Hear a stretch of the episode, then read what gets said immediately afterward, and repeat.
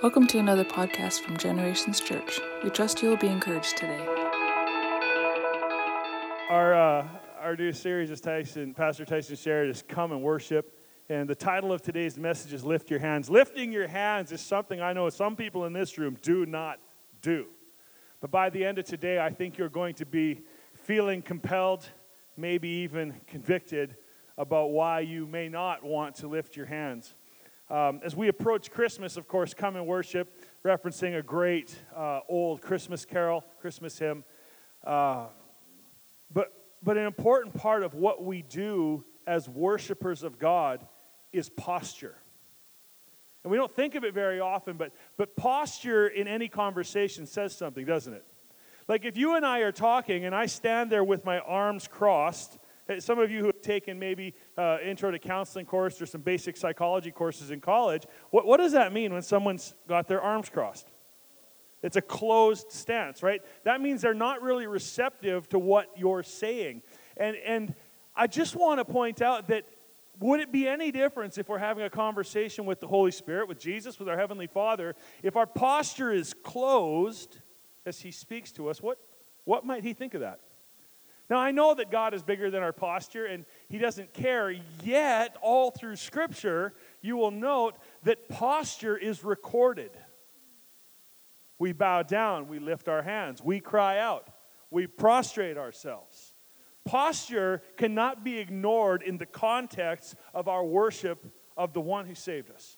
And so the title of today's message, as I said already, is Lift Your Hands. In Matthew 2, verse 2, New Living Translation, it picks up the story of what we traditionally say the three wise men. Now, of course, we don't know how many there really were. It could have been 10, it could have been two. We know it was more than one. And we know they specifically brought three gifts which were intended for something. Now let's just read together. Matthew 2, verse 2 says, Where is the newborn king of the Jews? We saw his star as it rose, and we have come to worship him. These were supposedly wise men, rich, developed, maybe from a better part of the world than Bethlehem, which wasn't hard to do if you're reading the context of Scripture. They even said, Can anything good come out of Nazareth? That's kind of like some of you think about where I live, Grovedale. Can anything good come out of Grovedale? Well, maybe. You should try our pork. Just shameless, I know. Listen, these wise men came to, everyone say it, worship. Let's try that again. The wise men came to worship. Thank you. See, they, they came, they traveled from afar on camels, donkeys, whatever, a Mercury sedan, not for what they could get from God. Now, I know that, I, I know that some of you may already be aware of this, but they did not travel from their home to see what Jesus would do for them. They really didn't. Now they didn't know what Jesus that Jesus would absolutely do for them, but in spite of their ignorance, they simply came to worship him. They did not know what God would do for them. They could not have they could not have imagined what that little baby Jesus was going to do for them in this world. But they came to worship. The problem with worship in this day and age, it often puts us at the center. We just corrected something in our, our ministry here as a worship team recently, and not corrected, maybe that's too strong of a word, but we reminded each other of where the focus really is in worship. You see, you don't come to church to uh, watch the worship team. The worship team shows up at church to help you worship God. You don't come to, to spectate to church. And now, you might be here as a spectator, and I want to say welcome, and uh, you won't be spectating for long. That's all there is to it. If, if you want to stay a spectator, go to a hockey game. Because uh, they won't let you on the ice there. But here, oh, we'll put anybody on the ice. Doesn't matter how good or bad you are, there is ice time for you. You won't be benched. Well, unless you tick me off, and then, just kidding. So, worship is not about us being at the center. Worship is about who? Worship is about Jesus, of course, being at the center. But we have a problem. Sometimes we treat God like a cosmic vending machine, don't we? Lord, what can you do for me today? I'm going to put in my toonie. Or those annoying hotel room ones, $1.75. Then you got one quarter left. What are you supposed to do with one quarter these days? It's only good for parking meters. That's it. And even some places, a quarter's not enough. But it, it, we, we treat God like He's just existing to do things for us. When the reality of Scripture says that we were created as His workmanship for good works in Christ Jesus, which God predestined or God prepared beforehand.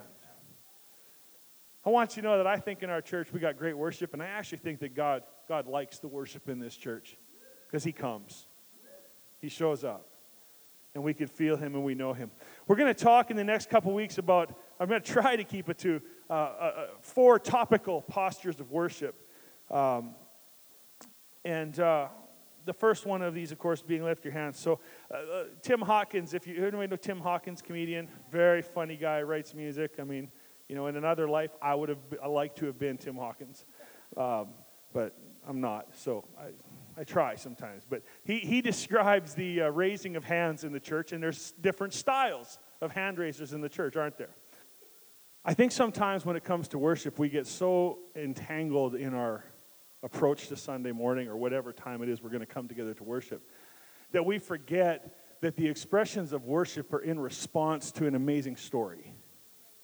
And that amazing story is the process of salvation in your life, in my life, in King David's life. King, king David, in his day, even before he was a king, was aware of the salvation. What he would have said is the salvation of the Lord. Before Jesus ever came, before he had any knowledge, David had no knowledge of what would happen one day other than what the Holy Spirit at that time would have been doing in his heart. In Psalm 63 1, he writes this O God, you are my God, I shall seek you earnestly. My soul thirsts for you, my flesh yearns for you. Thus I have seen you in the sanctuary to see your power and your glory, because your loving kindness is better than life. My lips will praise you. So I will bless you as long as I live. I will lift up my hands in your name. My soul is satisfied as with marrow and fatness, and my mouth offers praises with joyful lips. When I remember you on my bed, I meditate on you in the night watches, for you have been my help. And in the shadow of your wings, I will sing for joy. My soul clings to you, your right hand upholds me. Now, I don't know if you understand this, but isn't that the story of your life? Isn't this the story of our life? And maybe it's not quite there, but can I just suggest that maybe you need a little alteration made to your heart if this isn't your story? Because of the exceeding and great loving kindness of who God is to us, in us, in our world, we ought to be offering thanks and praise and gratitude, singing with joy, lifting our hands because of what He's done. See, I don't believe it's really truly possible for any person to really truly experience God's grace and goodness and not show gratitude. Right? Exactly. I love, I love that sarcastic, mildly cynical, right? Such a good saying this day. Paul, the Apostle Paul, was giving Timothy uh, some instructions to help with worship in the New Testament church, the early church. And I just want you to remember that it wasn't that long ago that Paul absolutely hated Christians. like there, there was a time when he was literally killing Christians for fun, for sport, right? I know. So, totally, totally. But this is what Paul wrote after he had walked through the process of sanctification by the blood of Jesus. And, and he said, this is Paul, the Christian killer, becomes Paul, the pastor. In 1 Timothy 2 1 8, he's coaching Timothy, a young pastor, up and coming, successful church. And, and this is what he writes 2, 1 Timothy 2 1 to 8. First of all, then I urge that entreaties and prayers and petitions and thanksgivings be made, behalf of, be made on behalf of all men, for the kings and all who are in authority, so that we may lead a tranquil and quiet life in all godliness and dignity. This is good and acceptable in the sight of God our Savior, who desires for all men to be saved and come to the knowledge of the truth. For there is one God and one mediator also between God and men, the man Christ Jesus, who gave himself up as a ransom for all, the testimony given at the proper time. For this I was appointed a preacher and an apostle. I'm telling you the truth, I'm not lying. as a teacher of the Gentiles in faith and truth. Now, this is the most important word in this little bit of phrasing in Scripture. Therefore, everyone say, therefore. What therefore means, so because of everything I just said, here's my main point, right? That's what therefore means right here. So, for all of these reasons, therefore, I want the men, everyone say the men, the men in every place to pray. Everyone say to pray. Lifting up holy hands, say holy hands. I'm not going to make you say lifting it because some of you are freaked out. Without wrath and dissension. Why lift hands? But why specifically did the Apostle Paul, at the unction of the Holy Spirit, write, I want men everywhere to lift up holy hands? Now, gentlemen in this church right now, wherever you're at with Jesus, you need to hear me. Isn't it because well, I want men everywhere to lift up holy hands? Because of all these things. Isn't it because God wants us as men to set the standard for worship? Isn't it because as men, God wants us to set the standard for prayer? Isn't it because God actually wants us as men in this, His kingdom, in the church, in this world, in our families, to set the standard for passion? I fear that if we continue on our course, our families and even our church could become less and less passionate if every man, everywhere, doesn't stand and lift holy hands. Why should we lift our hands? Well, other than the fact that God said to, I have a few more things for us. If you read James 4:8, I'm not going to share the whole context with you today, but uh, James 4:8 reminds us. I'm just going to say it this way: James chapter 4, verses 1 through 8, in that area, it reminds us of this. Quit thinking you're so cool. Quit thinking you've got it all together. Let me make it simple for you. Draw near to God, and He will draw near to you. It talks about how you should cast off all your self imposed righteousness and all the things that you think you've done well and all the things that you might think are your qualifiers for greatness and success in God's kingdom. And it just says simply this just draw near to me, and I'll draw near to you. You know, when your children come to you with hands raised, da da, mama, right? I love it. I, uh, a little, I think I see her right there, Leah and, and Eric's little girl. I love her. She's walking around She's a good walker. She's starting, she's getting brave in our church, so she's starting to wave at people, right? Does anybody ever turn away from a little kid that raises their hands? Right? Yeah, what's wrong with you? I mean, when they get older and they're like 12 and they want you to pack them in from the car, Daddy, pick me up. No, no, no. No, you weigh 80 pounds. You got to walk. But when the children are little, we don't turn away from a child who's trying to draw near. And why would our Heavenly Father turn away if we're trying to draw near? Draw near? But, but how do we know someone's trying to draw near? How do we know a child is drawing near? Because their hands are up. Because their hands are up. Why wouldn't that be the posture of someone who loves Jesus? I can't think of a good enough reason why that wouldn't be our posture.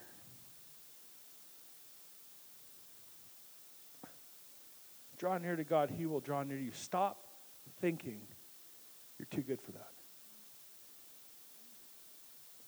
Why lift our hands? Well, lifting our hands is, I guess I can use the word indicative, just because it sounds smart right now. An indicative of offerings of praise and worship. It indicates that we are offering something, right? Psalm 141, verses 1 and 2 in the NASB. This is what it says O Lord, I call upon you, hasten to me, give ear to my voice when I call on you. May my prayer be counted as incense before you. Now listen, the lift, of my hands as the evening offering. What, what was David's posture? David's posture is what? I'm calling on you, God. God, you need to come quick and save me. God, please hear what I'm saying. And God, I hope that my prayers are coming up like incense, like something that smells good to you. But Lord, most of all, if nothing else, let what I am saying by the raising of my hands be an offering to you. If nothing else, Lord, take what I have, as worthless as it might be, and meet me here. It's an offering of praise and worship to lift our hands. Why should I lift my hands? The lifting of our hands indicates battle, but it also indicates victory. Right? Nobody goes into battle like this. You ever been in a fight? Ever been back in, in school? Maybe you confronted a bully. Who walked up to the bully? Just if you did that, you got a black eye. Because he punched you right in your face. Why? Because your hands weren't up. Any good coach will teach you get your hands up, get your hands up, get your hands up. And we are called to be a people of spiritual warfare, not physical warfare In fact, the Bible goes on to tell us and remind us that we are not involved in physical warfare as the sons and daughters of God, but spiritual warfare, making war against powers and principalities in heavenly places. Our armor, our, our, our weapons of that warfare are spiritual in nature, and they are built and made and designed by God for the pulling down of those strongholds. Our protection is not physical protection, but spiritual protection.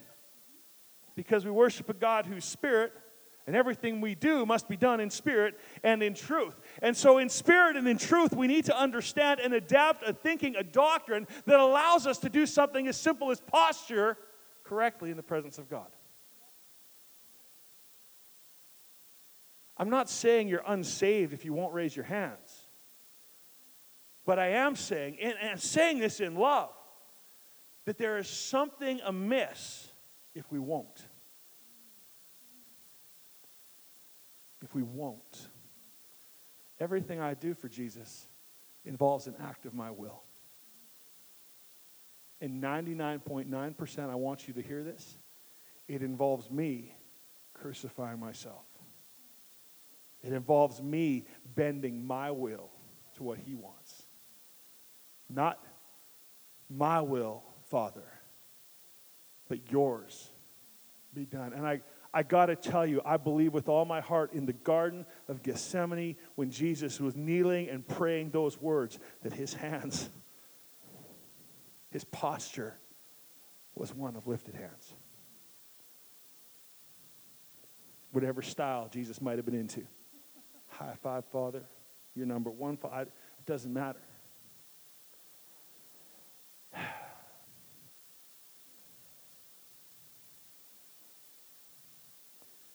There's a great example of lifting hands in battle found in the book of Exodus. And some of you who are Sunday school kids from way back have probably seen this in Flannel Graph, which is pretty cool. I think Flannel Graph is about to make a comeback. Digital age, you know, it's cool and everything, but people are wanting to go old school with everything. And maybe the day's coming when we'll probably have digital Flannel Graph. It's like we take the most awesome technology in the world to duplicate the simplest thing that has ever been done sticking paper to fabric. Uh, but, anyways, in Exodus chapter 17, 11 through 13, this is the story of Moses as he was commanding the people of Israel, led by Joshua, to battle against the Amalekites. And in Exodus 17, 11 to 13, this is what it says. So it came about when Moses held up his hand that Israel prevailed, and when he let his hand down, Amalek prevailed. But Moses' hands were heavy because he'd been holding them up for a long time. So they took a stone and put it under him, and he sat on it. And Aaron and Hur supported his hands, one on one side and one on the other. Thus his hands were, everyone say steady. Steady what? Steadily raised. Steadily raised until the sunset. So Joshua overwhelmed Amalek and his people with the edge of the sword. You got to understand what was happening here was Israelite was whooping butt. They were winning, hands down. But they got to the end of daylight, and they realized that the enemy was going to run away and hide, and they weren't going to be able to completely, you know, deal with this threat.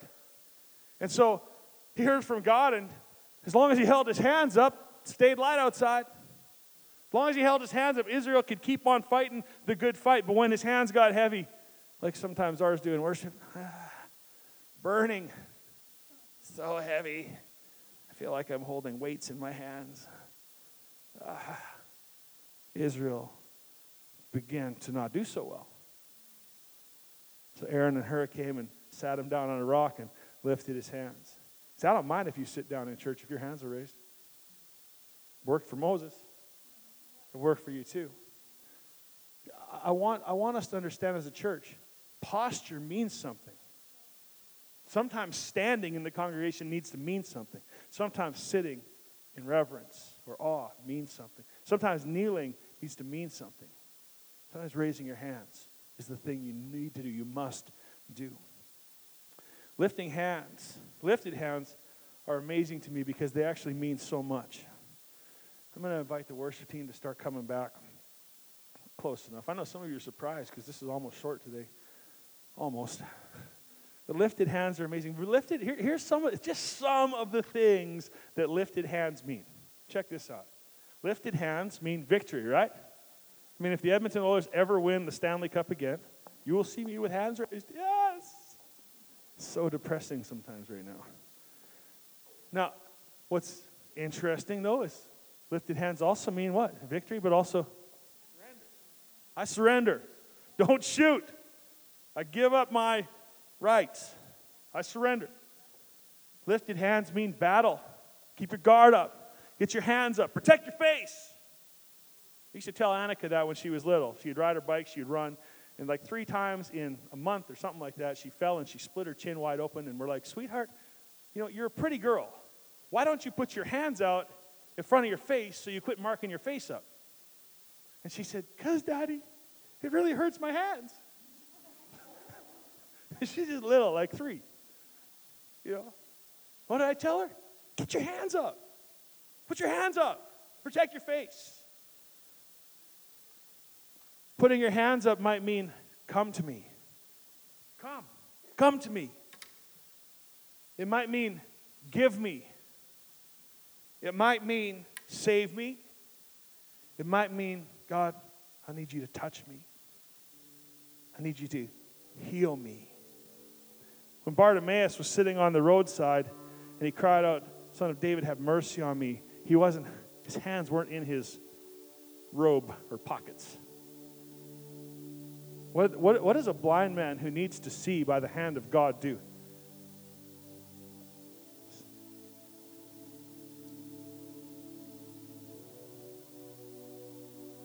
Raised his hand, and Jesus touched him. Sometimes a raised hand can mean, just bless me. Just bless me. And oftentimes when I raise my hand, the prayer and the words of my heart are God, you just do whatever you want to do with me. My will is subject to yours. And you know, lifted hands can actually mean a lot more than that. Because lifted hands as a posture is simply an expression of what's going on in your heart. When we invite people to come and worship Jesus in this season, we're inviting them to come and worship because of who He is. But we know on the other side of this page, on the next page over of their life, once they meet Jesus, is that Jesus is about to do everything for them. That's why we come to worship. That's why we raise our hands. That's why we sing for joy. That's why. We're going to say this a lot over the next few weeks. Some of you don't like music that much. And I just want you to know by the Spirit of God today that you're going to hate heaven. You're going to, I don't like singing. Looks like you're taking a poop. Heaven is a place of singing. So you better learn the song of Moses. The Bible says we're all going to get together and sing the song of Moses. I don't know what key it is. I just trust that by the grace of God, on the day I get to heaven, I'm going to know it. But I am going to sing it, and my hands will be raised. Some of you are uncomfortable in church to lift your hands in the congregation, but I know your secret. I know that some of you listen to Taylor Swift in your car. I know that some of you, even worse, listen to Timberlake and Bieber. And your hands are doing this, and you're air drumming, and you're shaking. I know some of you go to hockey games and have no problem throwing your hands in the air. Maybe some of you be straight clubbing. You put your hands in the air and you wave them like you just don't care. You see, it's funny to me that we can do all these things in expressions of gratitude, love, and thanks for the world, for idols. When we come into the presence of God, suddenly our hands are glued to our hips. You might be pretty fly for a white guy, but if you're not able to raise your hands, come on. You can raise your hands. You can raise your hands. You can lift up Jesus. You can exalt his name. You can place him higher. You can reach out for him because you're in need. You can bless him with your hands.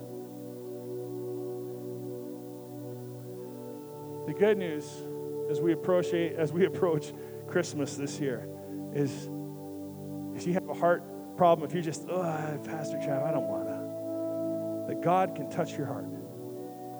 He can, he can minister to you. He can unlock that inhibition that is holding you back and release you to feel free. Some of you still don't want it. And I personally can't beat you into it, although I'd like to. I just can't because you're tougher than me. But you know what? My friend, the Holy Spirit, he, He's the one who wants to do the work. He's the one who wants to free you. He's the one who wants you to be able to posture and express in a way that pleases God's heart. So let your hands go up in praise. Let your hands go up in worship. Let your hands go up in prayer. Let your hands be raised in spiritual warfare. Let your hands be raised in surrender. Let your hands be raised in, in the sense of gratitude for the forgiveness that He's given you. Let your hands be raised in everything. I want men everywhere to lift holy hands. And I've given you the why. But the biggest why that I could think of as I was finishing up this morning the verse Psalm 48 1 pops into my head. And it says this For great is the Lord, and greatly to be praised. He is great, and he, deserve, he deserves to be praised with greatness. And the offering of our hands, and the offering of our voices, our lips, the offering of our hearts expressed through singing and shouting and words of appreciation for what He's done are an appropriate offering for Him. We're going to close the service almost like we do every Sunday. And I just want you to know that if you would like prayer for something in your life this morning, if you need healing, if you need God to, to touch you in some way, if you need God to adjust your perspective on posture and how that should look in the house of God, because you don't like other people raising their hands, you know what? Right now, today, God can reach down and He can bless you. And He can bring some things into alignment. You might say, uh, none of this makes any sense to me. Well, the Holy Spirit came to guide you into all truth. So, right now, in the presence of God, the Holy Spirit can, in fact, guide you into truth if you can just open your posture to hear from God. Thank you for joining us in another podcast from Generations Church. If you enjoyed listening today, please subscribe to our podcast channel to get a new one each week. For additional information or to partner with us, please check out our website at www.genchurch.ca.